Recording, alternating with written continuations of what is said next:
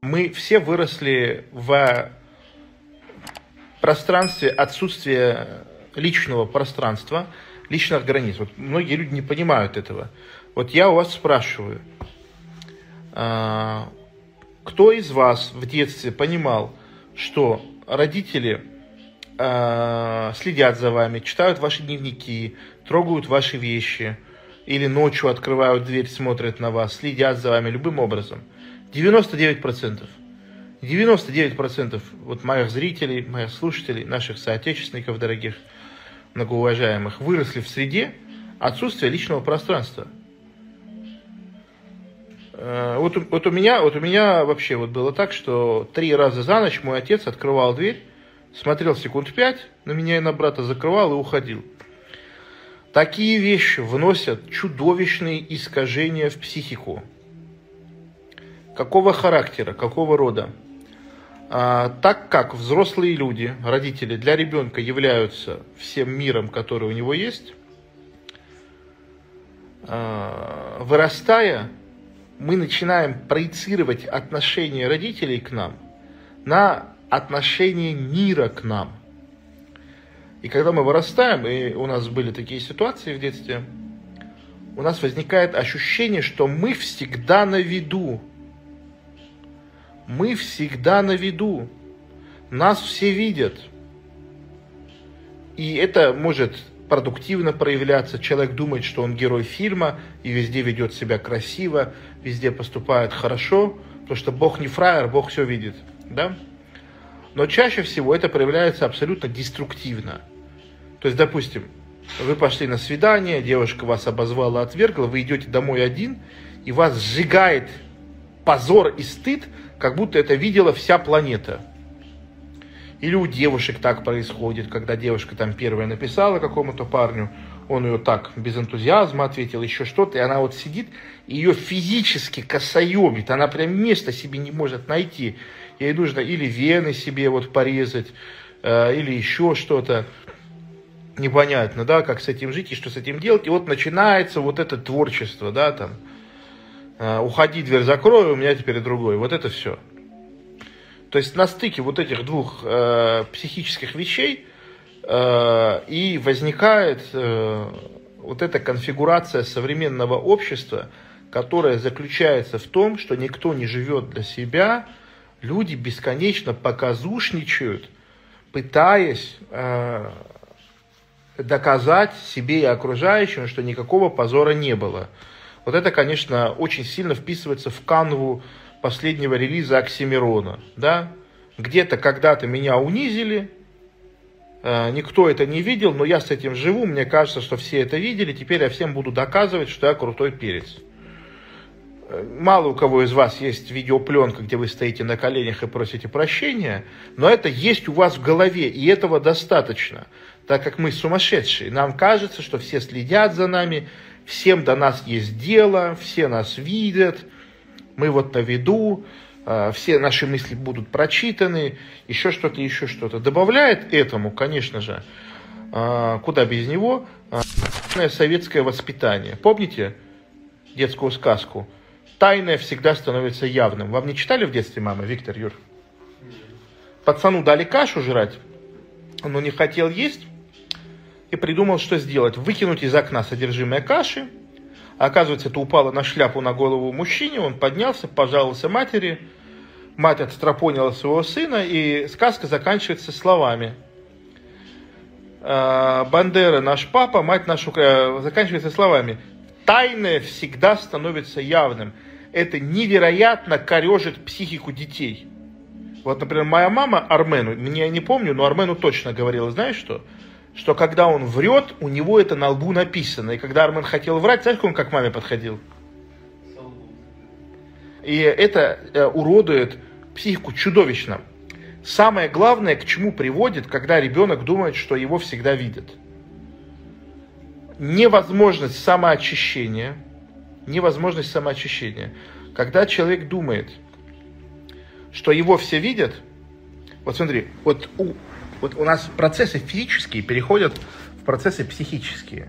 Когда человек идет в туалет, опорожняться, мыться, в душ, он должен быть наедине. Понимаешь? Даже если с женщиной 20 лет живешь, у нее должен быть отдельный туалет. Отдельный. Что она могла побыть одна, сама наедине с собой. А сама очиститься. И когда у нее нету, неважно с кем ты живешь, с женой, с родителями, с братом, с сватом, ограниченное физическое пространство уродует психику. Уродует страшно. И, соответственно, когда у человека есть ощущение, что за ним наблюдают, он теряет возможность самоочиститься. Потому что, чтобы самоочиститься, ну, это процесс интимный. Мало кто, вот ты даже на улице не можешь сходить в туалет, если кто-то тебя видит, понимаешь? Даже просто в общественном туалете стоишь у писсуара, если кто-то вплотную подойдет, большинство людей остановят процесс. И что происходит? Когда тебе кажется, что за тобой всегда наблюдают, ты не можешь начать процесс самоочищения, потому что процесс самоочищения подразумевает признание того, что ты грязный. Ты грязный. И когда мы делаем какие-то стыдные поступки или с нами плохие вещи происходят, мы физически хотим отмыться. Понимаешь? Вот как Гриффит, э, эта сцена, как вот мы Бэткомедиана смотрели, когда Данила Козловский захотел вставить, да, он типа глаза душем мыл. Это так с нами происходит, когда мы делаем подлые вещи или с нами плохие вещи происходят. Мы хотим отмыться, но чтобы отмыться, нужно оказаться одному. Соответственно, когда человек не может оказаться один, у него происходит бесконечное накапливание стыда, позора, чувства вины. Э, человек раз, сам с собой. Он уже не может сам с собой поговорить. Потому что, чтобы сам с собой поговорить, нужно, чтобы никого не было. И, скажем так, многие люди не понимают, насколько подсознательно всю жизнь их сопровождает вот это ощущение присутствия кого-то. Вот когда я был подростком, я всегда думал, типа, вот я сейчас развалился на диване, а вдруг сюда моя одноклассница телепортируется и меня таким увидит. Нет, надо, надо ну, аккуратно сидеть, все такое. Или, например, а, мне вот казалось, что вот за мной высшие силы там наблюдают и все мои грехи и позитивные поступки записывают. И вот то, что я стал таким неряшливым в 22-23 года, это был мой бунт от усталости.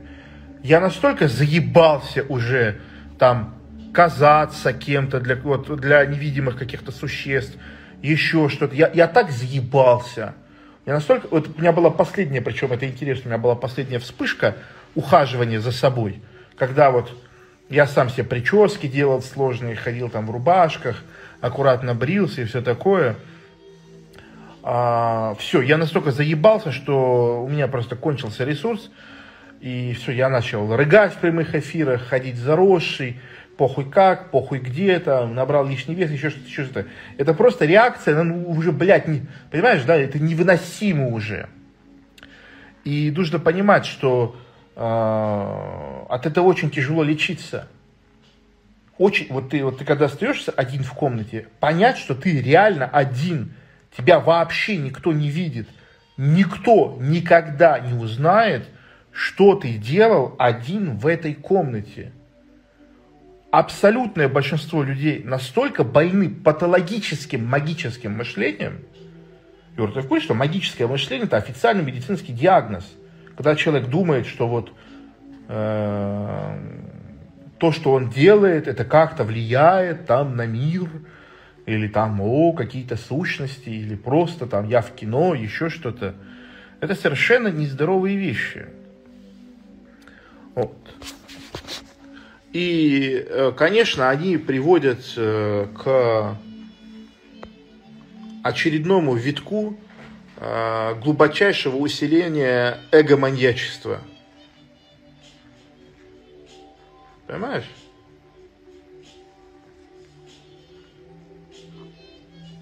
Человеку начинает... Вот откуда берется вот это, что ты идешь по улице, люди смеются, и ты думаешь, что они над тобой смеются. Да? Потому что когда ты привык к мысли, что весь мир за тобой следит, да, залезают тебе в голову, тебе в дневник заходит без стука – а, ты начинаешь всех подозревать в том, что они думают о тебе. Вот если бы вот эти люди с пораженным э, вот этим недугом осознали, насколько окружающим похуй, э, с одной стороны им стало бы очень легко, а с другой стороны очень грустно. Да? Вот так вот. Такие дела. Как лечиться от этого? Да? Как лечиться от этого? Проходите мой курс лечения от дурки.